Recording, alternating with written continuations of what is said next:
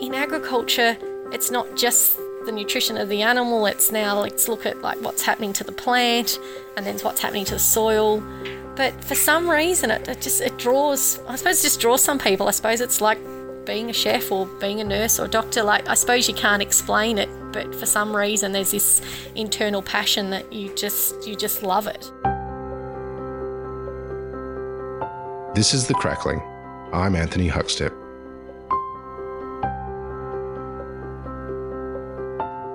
Belinda Hagan and her husband Jason left their careers on the land to take the reins of a family farm.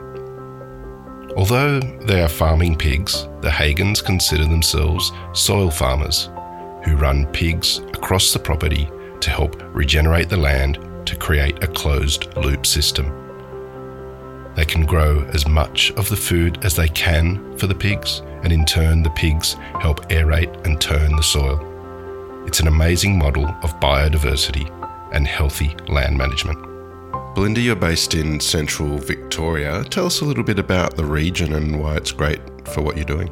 Uh, well, we moved back to the my husband's family farm, so I suppose maybe choosing the actual location uh, probably you know was a little bit out of our hands. Um, but you know, being so central to everything, an hour from Melbourne, you know, less than an hour to Bendigo, um, we found that that's been a real advantage to the business. So central for customer base, um, and also you know accessing um, whether it's abattoirs or butchers and things like that, where we've always found that that's been um, quite an advantage.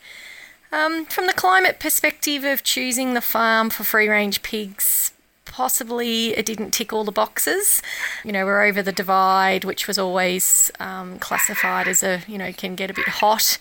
Um, we have a sandy soil type here, we're granitic sand, so um, you know we'll talk about the adaptation of what we've had to do because wallows weren't going to work, and then the way we wanted to farm them anyway. So there's been a few challenges, but at the same point too, I suppose it's lovely to be the third generation um, farming on this land. Uh, we've now purchased the, f- um, the farm off the family, so we're in control of our own destiny. So, and we've got kids coming through. So, you know, I suppose there's that sort of um, historical and sentimental value as well. Tell us about that that move to the, to the country. What triggered it, and and what was it like? Um, so we'd both we both had gone off and, and worked in agriculture. Um, from we Jason and I didn't meet till we were in our sort of late twenties, um, but uh, we'd both worked in agriculture in professional careers, and Jason in a lot of farm management. Um, so the decision to come back to the family farm was probably a big step, um, but it had a lot to do with sort of aging parents and needing to be a bit more of a support role there as well. I suppose there was that tie for Jason to want to come back here and, and have a go. Um, and I can say that, you know, the first few years um, it wasn't as straightforward um, and it sort of, we had to take a gamble on ourselves um, and, and particularly starting free range pigs.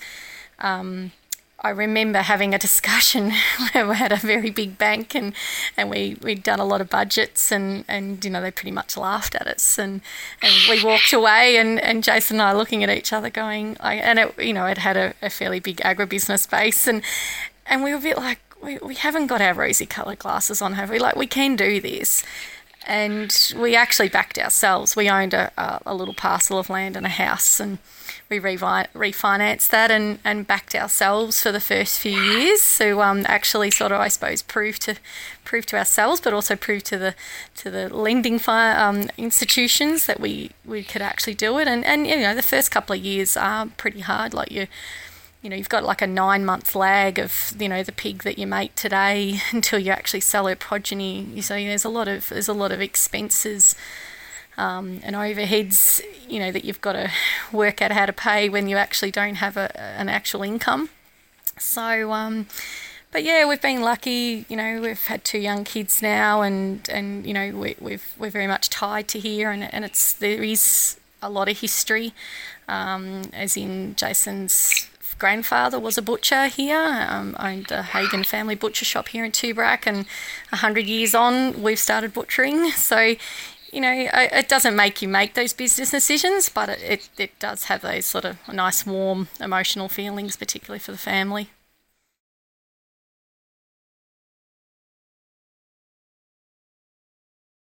um, I think there was a few phone calls. I think at the start we were both doing part time off the farm. Uh, I think we'd worked out that I was doing three days a week and Jason was doing three days a week, and they didn't overlap, so we could try and you know really run the business. And I think I remember one day getting a four wheeler bogged and a trailer bogged, and then getting the ute bogged and getting everything bogged, and ringing Jason going with sort of some colourful language of saying that this, you know, I don't think this is a good idea. But um, I suppose, you know, and we've always been very hands on. So progressing with it, um, there's been, yeah, it's certainly been challenges and been colourful moments, but um, I think we're very lucky. We we created a vision board and um, we really sat down and I suppose to leave professional careers and that certainty of income and all the you know maybe the other bonuses that come with that of you know four weeks annual leave and maybe weekends off etc to actually start your own business seven days a week um, not as I say really juggling um, a lot of expenses to start it was a pretty big leap. And for us to actually make sure being husband and wife um, and business partners to make sure that we're on the same page was really important to us so we actually sat down and after I'd, I'd gone off and um, uh, was very lucky to be involved in a was called Inspiring Farming Women. It was a course run by Cathy McGowan and, and a few other facilitators, and it, the timing of it was perfect for our beginning because there was a lot to do with um, assessing your morals and values and making sure that your business and your life, you know, portrays that. So, um, so we really sat down and created this vision board of what we wanted our future to look like together. Um, and many aspects of that are probably our, our are our business, and um, and we always just kept reflecting back to that. It was like, well, if that's the dream and that's the vision, are we are we there? Or if we're not there, it's not set in concrete, it's no one else's vision besides Jason and mine, that it's okay to change that. And I think as a couple, there was some times that we really needed to sit, sit back down and look at that vision and say, are we, is this is what, is this what we want still? So it's like coming to that fork in the road and, and, and making sure that you're both heading in the right direction. Um, so yeah, that's been, it's been an interesting journey. I mean, I think we're very blessed that we do majority of the time get along and, and pretty much you know we always laugh and say sometimes we're not on the same page. Hopefully we're in the same chapter and hopefully we're in the same book. But um, but and you know it's and in among that as i say two children coming on as well that was in our vision um, and probably wasn't quite going to plan either. But at the same point, too, we had to make some, some decisions on the business because I became a, a labour unit that wasn't as physical in the business um, for a couple of years with the with, with the little babies and toddlers. So, um, so yeah, the juggling that we always just had to make sure that we, that we were together with the same vision. You mentioned some issues with the, the soil. Tell us a bit about you know what they were and, and what you've done and the important role that soil plays for the pigs and what you do. So when we first started, I think we were just so focused on free range pigs and you know wanting to um, have those aspects of better quality of life and the animal welfare. And we probably hadn't really come up with a system we, we, we, were just starting out. We were just putting pigs in paddocks and and trying to make sure that we were sort of you know had some ground cover and things like that. We didn't really still understand the true advantage of of where we were with with the soil. And as our time had developed, we you know you start reading and researching, and we questioned a lot about our food industry, and um, we sort of started to become really focused on that. Well, it, it starts from the ground up. We, we've got to really look at our like what's going on with our soil and what's happening with our plants, and then how that involves in, in our animals and, and you know and pigs are not traditionally um, you know animals that take a lot of nutrition from um, from plants. Um, you know, they're, they're, similar to you and I in our, in our, our, nutrition aspects. So we still knew we had to supplementary feed them, and that's another uh, question because I've got an animal nutrition background. But we just knew that we needed to sort of start a bit like building a house. If you've got really bad foundations, it doesn't matter how nice the house looks, it probably ends up starting to have problems down the track. So that's we sort of took it back a step, and and we, as I say, we were really researching a lot about know, you know, food systems and, and more, you know, different types of agricultural practices, which nowadays is known as regenerative agriculture, but probably when we sort of started out, really didn't have a term and, and, and sustainability was talked about, but, you know, we sort of kept going, well, doesn't sustain mean just sort of staying put? And we're like, well, we can't stay put. This farm's, it had been leased for a number of years and, and it had become quite depleted and, and being that it is a granitic sand, as I say, um, it didn't have a lot of topsoil. It really had a very short growing season, um, and it really just had been set stocked for so long that um, it really just you know grew a lot of onion weed and a lot of cape weed, and and and again, it's that we didn't perceive them as weeds. We started to then started to question like, well, why are these plants growing? They're still a plant. It's our it's our human nature of going, well, it's it's the wrong quality of plant, but why is the ground growing it? Well, the ground was growing it because it needed ground cover, or it was compacted, or it you know it didn't have enough organic matter and therefore water holding capacity. So we've started really probably in the last six years. So we've been going 12 years. So in the last hmm. six seven years, we've really become focused on being soil farmers and we our terms are we we don't want to sell you our soil. We're trying to build it, but we our byproduct is our pork. So um, we're using pigs in that management system, and we could use other animals as well. We've we've chosen pigs, and um, and there's a you know a really interesting story of why Jason and I chose pigs. Well, let's let's dive in there. Why did why did you choose pigs? Well, we met in we met in the pig industry. Um, we were both um, single people in, in agriculture. Um, had a very mutual friend. He set us up on a blind date and um, we we met, and it's always a laugh, as in we have a love for pigs, and, and it formed it formed our love. So um, so yes, people when we even got married, there was um, a couple of little pigs on the on the wedding cake, and and you know it was a bit of a laugh. The lady at the reception centre got to know us as the as the pork people, the pig people, and and yeah, so it's just always been a passion of ours, and we you know neither of us grew up. Um, involved in the industry. I, I ended up sort of a bit by default in there uh, with my nutrition.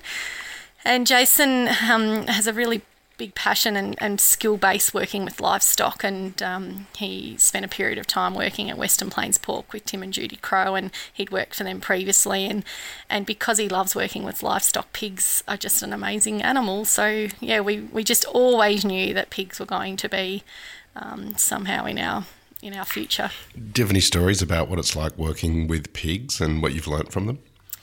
Um, they're very inquisitive, very intelligent animals. Um, they have such a great memory base. So for us, um, um, us moving them regularly, like once a week, we're moving them uh, into uh, like a new area, so they've got fresh ground. Um, or we you know, if we're drafting them um, to be selecting them to um, for market, as soon as we start doing all those processes, giving them the pigs the you know a low stress stock handling and, and positive handling, they remember those experiences and they, they just work so well for you. So everyone that works here has to have that mindset, um, and you know it, it just they're very intelligent to to work within that system. I think some of the first things we noticed the Berkshires were a little bit different than, than the domestic breeds that we'd come from. So that was um, very much more of a maternal um, breed. So very good mums can get a little bit uh, protective at times. Um, and that's, you know, something we've got to teach our staff and, and you're always a bit aware of.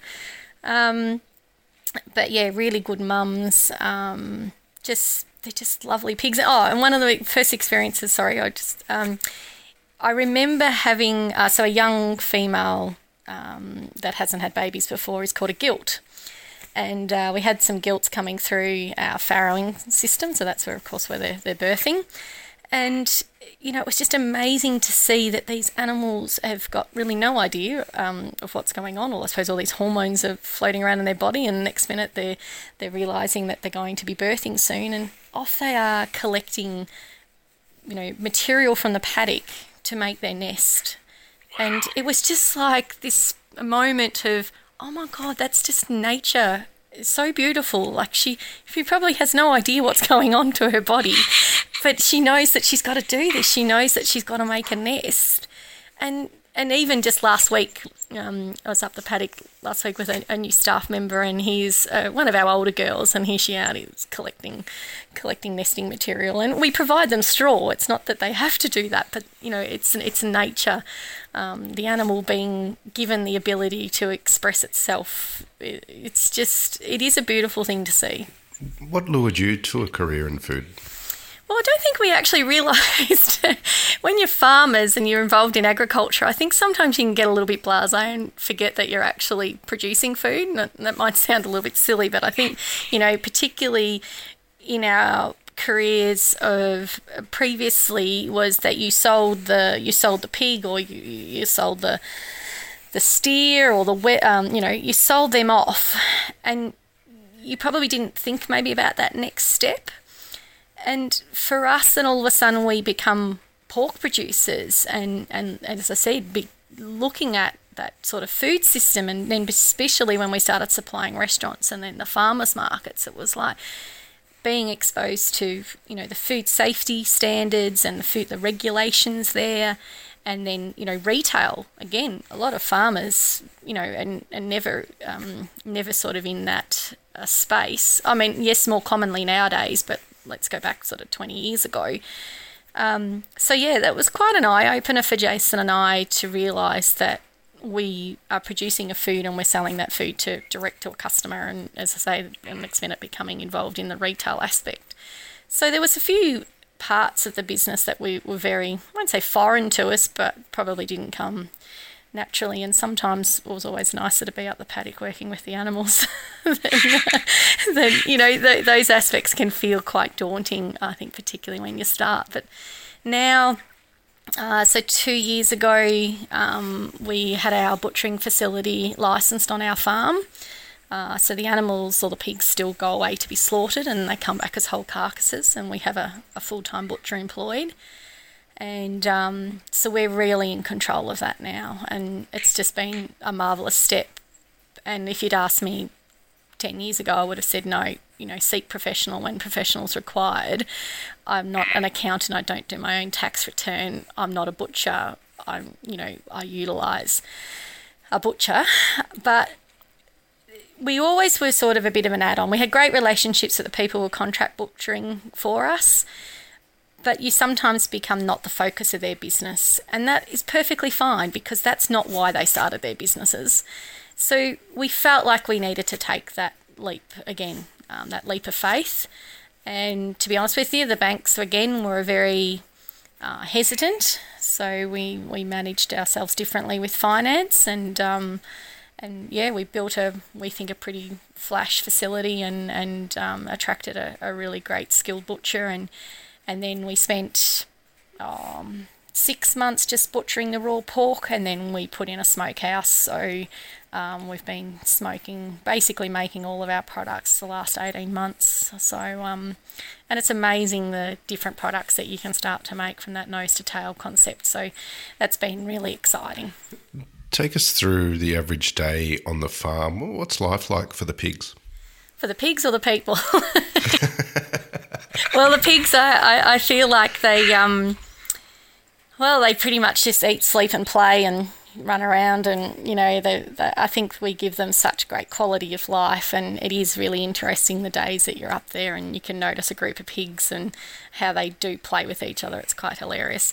And sometimes we can, because our farrowing paddocks, everything's um, electric uh, fencing, but the, the, the little piglets can get out, and it's quite funny. Sometimes you can have a hundred little piglets running up and down the roads playing with each other, and and and they'll all visitors sort of say to us, "Oh my gosh!" And it's like, no, they don't go too far from mum. It's as they, it's it's very similar to having children. It's all of a sudden at the playground they'll never leave, leave your side, and as they start to get older, they start to get more game. And, and there's always one of those ones that's very ambitious and climbing the you know the, the climbing frame before everyone else. Well, here there's the same sort of thing that some of the piglets are they're very ambitious and head off, and but they always come back to mum and but as a, as as staff and working with them, um, so you know it's pretty much we feed first thing in the morning. So um, all our sows are still hand fed, um, and that gives us the advantage. We feel it gives us an advantage of that we're that observation. So particularly our, our, our, lactating sows that have got piglets on them, you're seeing them every day. You're making sure that piglets are looking that they're, they're feeding well and healthy, um, and we're making sure the sows milking well and eating and drinking. So those aspects, if you weren't literally walking in the paddock with buckets to feed them, you'd still have to do that aspect anyway. So we sort of go, well, let we'll do we'll do both. Um, our dry sows, so therefore our sows that are not milking and, and they're pregnant or, or hopefully in the midst of, of sorting that out, and some of them live in groups with boars and things, so we still hand feed them. Um, and that that's you know I think that interaction that you get with them every day, that little scratch that you give them behind the ear, um, them seeing people every day, there is no sense of fear at all. Um, they're just very usually very inquisitive. Um, we have a lot of our growers um, on feeders, so they're filled a couple of times a week, and then as I say, we're moving them usually once a week. Um, so they may not see a person for that long or every day, um, but you're generally walking in their paddock to make sure that you know all the water's working properly. So you know again, and the feeders um, sometimes need scraping, particularly when it's been wet, to make sure they're not blocked. So there's sort of that care and maintenance that goes on, and then then there's packing up fences and setting up fences and a fair bit of tractor work and strawing, um, and then hopefully we find some time to look at management. So therefore, we we're looking at how our girls are producing. Um, you know whether we're selecting any young females to come like gilts back into the farm. Um, and then because if we do the direct marketing, there's, there's always a lot of admin of invoicing and paying bills, and and then there's hopefully promotion and marketing. Um, and I can't say that we're the best at that, but we we try, and and that's been the funny thing I think teaching our customer base is that I think I had a little note on our website a long time ago is that we're not IT gurus. Believe me, like, you know, we're farmers, we're good at farming and all these other aspects. You can employ and have a, lots of businesses contracted, but you really do learn a lot about it if you do it yourself. And I think as a small business starting out, financially, we, we, we had to do it ourselves. Um, now whether we pass it on or not you know probably that comes to back to whether that sense of control and and I think we like that authenticity that we do do most of it ourselves. Um, again, whether we're doing it efficiently and we, you know, there are probably other people out there more skilled, but you know, I think it, it gives us our our, our, our honest and transparency aspect of dealing with our customers. They're dealing with us, so nutrition is um, your expertise. Talk to me about the diet and, and how you approach that. Is is the end product um, part of the equation or the life on the farm? How do you um, create the, the best diet for your pigs? So we had questioned a lot about um, the food, the food we eat before when, when we were starting the business of wondering why, you know, so much allergies and cancer, you know, like started to question a lot of things and and because I had a lot of inside background to what was being put into our food systems, you know, some I you know started to sort of go, well, we want to do things different. So we designed a diet when we first started and and I'm probably from a nutritionist perspective, I'm probably one of those painful customers now that says, I don't want um, any genetically modified products. So we don't use any uh, US uh, soybean meal. We don't use any canola meal in, that's grown in Australia because it's genetically modified now. Um, we can't claim that we're GMO free um, because some of the amino acids that we use to help still supplement the diet may be grown on substrate. So we we try to be as honest and transparent with our customer space, saying that well, we try, you know, we try our hardest, but it's never going to be a declaration that we're free of this or we're free of that. We may be like 99.9%, but there may always be a chance. So I was really adamant of that, and, and that it's probably all stemmed back to again these morals and values of what we wanted our business to portray. Um, we use try to use a lot of uh, natural um, additives. So we're using natural acidifiers and natural herbs to help with gut health. And that's probably one of the big things that happened in my light bulb moment of a nutritionist of when we started feeding these old breed pigs of how different they were. And you know, I'd come from this nutrition background of having, you know, multiple diets, seven, eight diets across a farm or you know, a piggery to get the best potential out of those those animals. And and I, I still remember here um, when we first came back here, and I got involved in a local netball club, and one of the dealing with some teenagers, and they said, "Oh, what do you do, Belinda?" And I said, "Oh, I'm a nutritionist, an animal nutritionist." So they looked at me and like, "What's that?" And I'm like, so I had to work out how to explain it to people, and it was one of these things. I went, "It's we, you know." If you're an athlete, you're an Olympian, do you think you have a dietitian that helps them work out their diet to get the best performance to you know like yeah and i'm like right so we expect our dairy cows to produce the best quality milk and look after themselves and get back in calf and you know and live for multiple years in the farm so i said we're feeding these animals like olympians the scary thing is they're running on a knife edge. One thing tips them over and they generally potentially could have a breakdown. Whereas the old breeds just don't have that genetic refinement into them to actually be able to feed them like Olympians. They just, it's a bit like you and me. I'm, I'm not an Olympian. I, I, I need to be fed well and I need to be fed a balanced diet. Um, and probably most of it, as I say, worked out to be a lot to do with gut health they're never going to perform like Olympians. So why feed them like that? And when we first started, we we we started with one bagged feed. We didn't even have a silo, and um, and then we started buying in bag weaner feed. And I can remember the weaner feed was so high powered for them. We just caused our weaners to scour all the time and then we were having other problems with that. And it was just we were then feeding them lucerne hay, and you know, and it goes it went all against the nutritional principles of feeding fibre to young animals that have such a small gut capacity when you're trying to get optimum growth out of them. But then when I really thought about it, I'm like, actually, we don't need optimum growth out of them. we need these as healthy animals. And because we're feeding them grass or, or and fiber all the time, we actually need them to have the gut health that can deal with that. So um, we found out about three or four years after we were running that on average, our feed was about half the rate of what you find in the intensive world, and that's mainly in our grower pigs. So if we've got the paddock feed there and we've got the cover, they certainly, I mean, they love it. It's funny, the funniest thing to put pigs into a fresh paddock. They're just the, the funniest things to see. And, um, but yeah, so we, our nutrition is we feed one diet.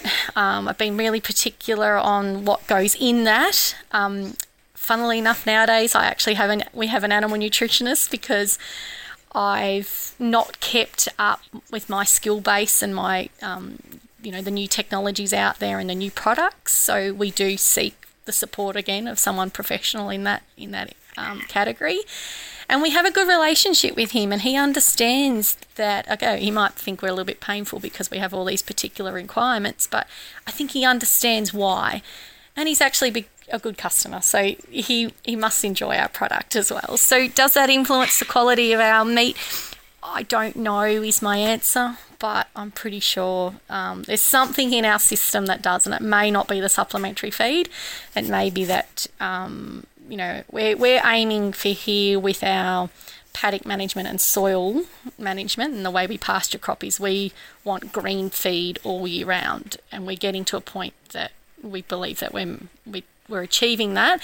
It does depend on the season. Um, yes, you know, don't have rain all summer, it, it, gets difficult, but we, we summer crop here, like we pasture crop, so it means we sow into the existing pasture different types of seeds. So again, I explain that to customers like, well, um, when you're in the vegetable garden, you can't you can't grow tomatoes all year unless you provide it you know the the glasshouse environment.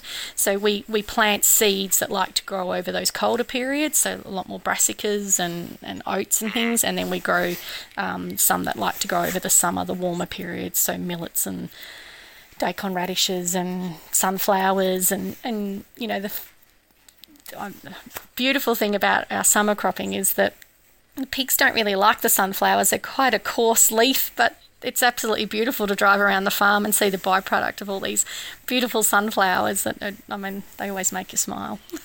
You mentioned the farmers markets and, and also the restaurants that you're supplying to. Do you have any stories of um, experiences that you've had eating your own product and and the connections that you've made through these restaurants? Absolutely. We it was certainly again a whole new area of our lives that you know we'd never you know, we'd always gone to restaurants and things, but to actually go to some of them, you know, well, knowing the chefs and them coming and visiting the farm and really understanding why we do what we do and, and having that experience and then of eating that pork um, and knowing where it comes from, that real connection.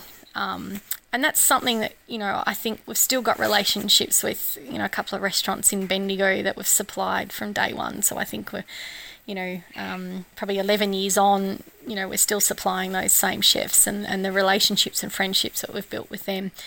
And yes, sometimes you know going out and and you know, a lot of people used to say to us, "Oh, do you eat a lot of pork?" I'm like, "Yeah, of course we do. we enjoy our product, but we eat a lot of pork."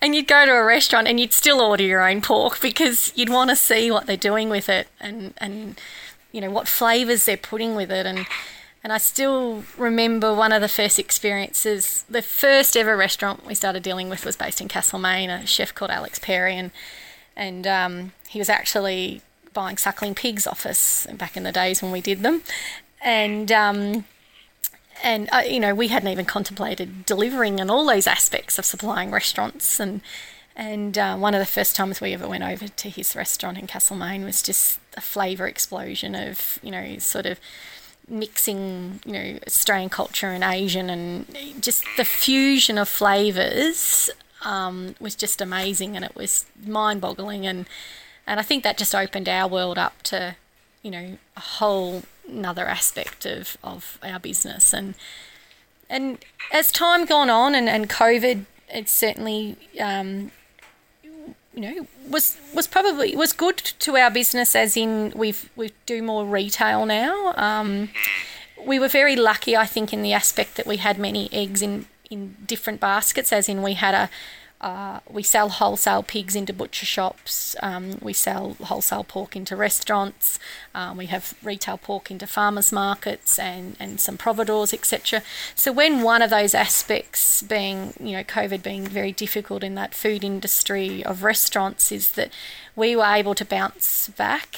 Um, and now the focus of us is um, probably the other thing that happened in those, that COVID period for us is that we were up to probably nine markets a month and juggling two kids and then wanting to be. I still remember our daughter Hannah telling me, or telling a friend actually, she got invited to a birthday party and telling the friend basically handed them back the invite and sort of said, well, I won't be able to come because my mum and dad do markets on the weekend. and she understood the reality of our life, but it also made you sort of feel as a parent that sort of moment of going, the sacrifices that we all make for this business is now flowing into your children, which, as I say, there's the reality of life, but it's also like there has to be a work life balance. And we had poorly done that for 10 years. And uh, had grandparents looking after children and and yeah always ferreting kids out to other people to help us get them to sports or birthday parties and things. And again it was what we did but I think it really brought it home that um, well we didn't have that work life balance. And the other thing that probably brought it home was we forever with the regenerative farming about resting our paddocks. So um, with the with the system that we've in, incorporated here with moving the pigs weekly, they're getting that disturbance, they're fertilising the paddocks, and then they move on, and that area may not be returned to for six months. So it's the rest that actually helps the land recover and the plants regrow, and you know that build up of all that organic material that's been pushed into the soil, it starts to compost and things. And then we reflected it ourselves and went, we never rest, we're never letting our bodies regenerate. And as we've got older, it's, I'll tell you, your bodies don't recover like they used to. so it became a big focus of Jason and I of going that we, this isn't, then we'll this isn't sustainable for our family and it's not sustainable for our bodies. And we need to find a different portion of things. So we now attending uh, three markets a month and we have a whole weekend off and you know we're really trying to find that balance. So we're here for a long time like personally but also the business because i think if it kept going something was going to break. And um, and then next minute you know all these small producers exiting the industry is just devastating and I understand why many of them are, but it's the same point too from a customer base, you know, it just becomes limited and limited of what we can actually access. So yeah, we want to be here. So You've built the most incredible brand um, from amazing farming practices. What do you love about what you do? Um, I think we're just so passionate about agriculture. Um, I remember going through the 2010 drought and we'd both um, we'd been married for a couple of years and and we'd got well it wasn't just a 2010 drought was it? It was probably about 2010, 2010 assessing it but it had gone for a number of years and really finding that how we both worked in agriculture that it became such a drain emotionally and mentally um, wondered, you know, I, I, think I questioned and went, well, maybe I should go and become a teacher or a nurse or something that you had one person in the relationship doing something different that was it could just isolate you through the, those periods. And so we sort of seriously considered it and then I just went no we both just love agriculture. And I you know really I suppose Jason grew up on a farm. Um, I'd always had connections back to farming and agriculture. My, my grandparents had a farm but it, um, it, it got sold off and we'd always had that connection with rural communities. And I think that's probably what it is. I think that, that rural community, probably what drew me to agriculture. And then just, it's such a complex system. I mean, nutrition's such a complex system in itself because you're looking at so many different, you know, systems that are happening and processes that are happening through the body. But in agriculture, it's not just the nutrition of the animal. It's now let's look at like what's happening to the plant, and then what's happening to the soil, and of course that's so all affected by our climate, which you know is so much out of our control. But for some reason, it, it just it draws. I suppose it just draws some people. I suppose it's like being a chef or being a nurse or a doctor. Like I suppose you can't explain it, but for some reason there's this internal passion that you just you just love it and and you know we're so blessed to be able to do what we do, as in we've developed this system of being environmental farmers and really valuing our land and and building soil and having animals part of that system, but also having customers support us to do that because they they're paying them a premium price to allow us to do that. And I just yeah, it just blows me away that I'm so blessed that we we've been able to develop that brand and, and the system and, and as I say the customer base and the loyalty that we have with our customers to be part of our journey. And that I think that's the other thing is that we can't do what we do without our customers and they are they're a crucial part of our journey. And many of them have known us from day one and, and you know and have been part of our journey of seeing me eight and a half months pregnant still at a farmer's market and doing farm tours and and you know just that whole connection uh, I think's been yeah so important um, and you know I think many customers come to us initially um, whether it's supporting local I think a lot of our younger generation customers come to us because they want the ethics and then they try our product and they just keep coming back because they do feel it is value. Um, you know, it is a premium quality product and, and it has this, you know, taste and they're happy to pay the premium price for it. So we're very lucky. Well, Belinda, it's amazing what you've built there and an absolute honour to have you on the Crackling today to hear your story. Please keep in touch and we'll catch up again soon. Thank you so much. It's been a pleasure. This is The Crackling, a Deep in the Weeds production in partnership with Porkstars. I'm Anthony Huckstep. Stay tuned as we catch up with some of Australia's best chefs and pork producers to discover what makes Australian pork so special.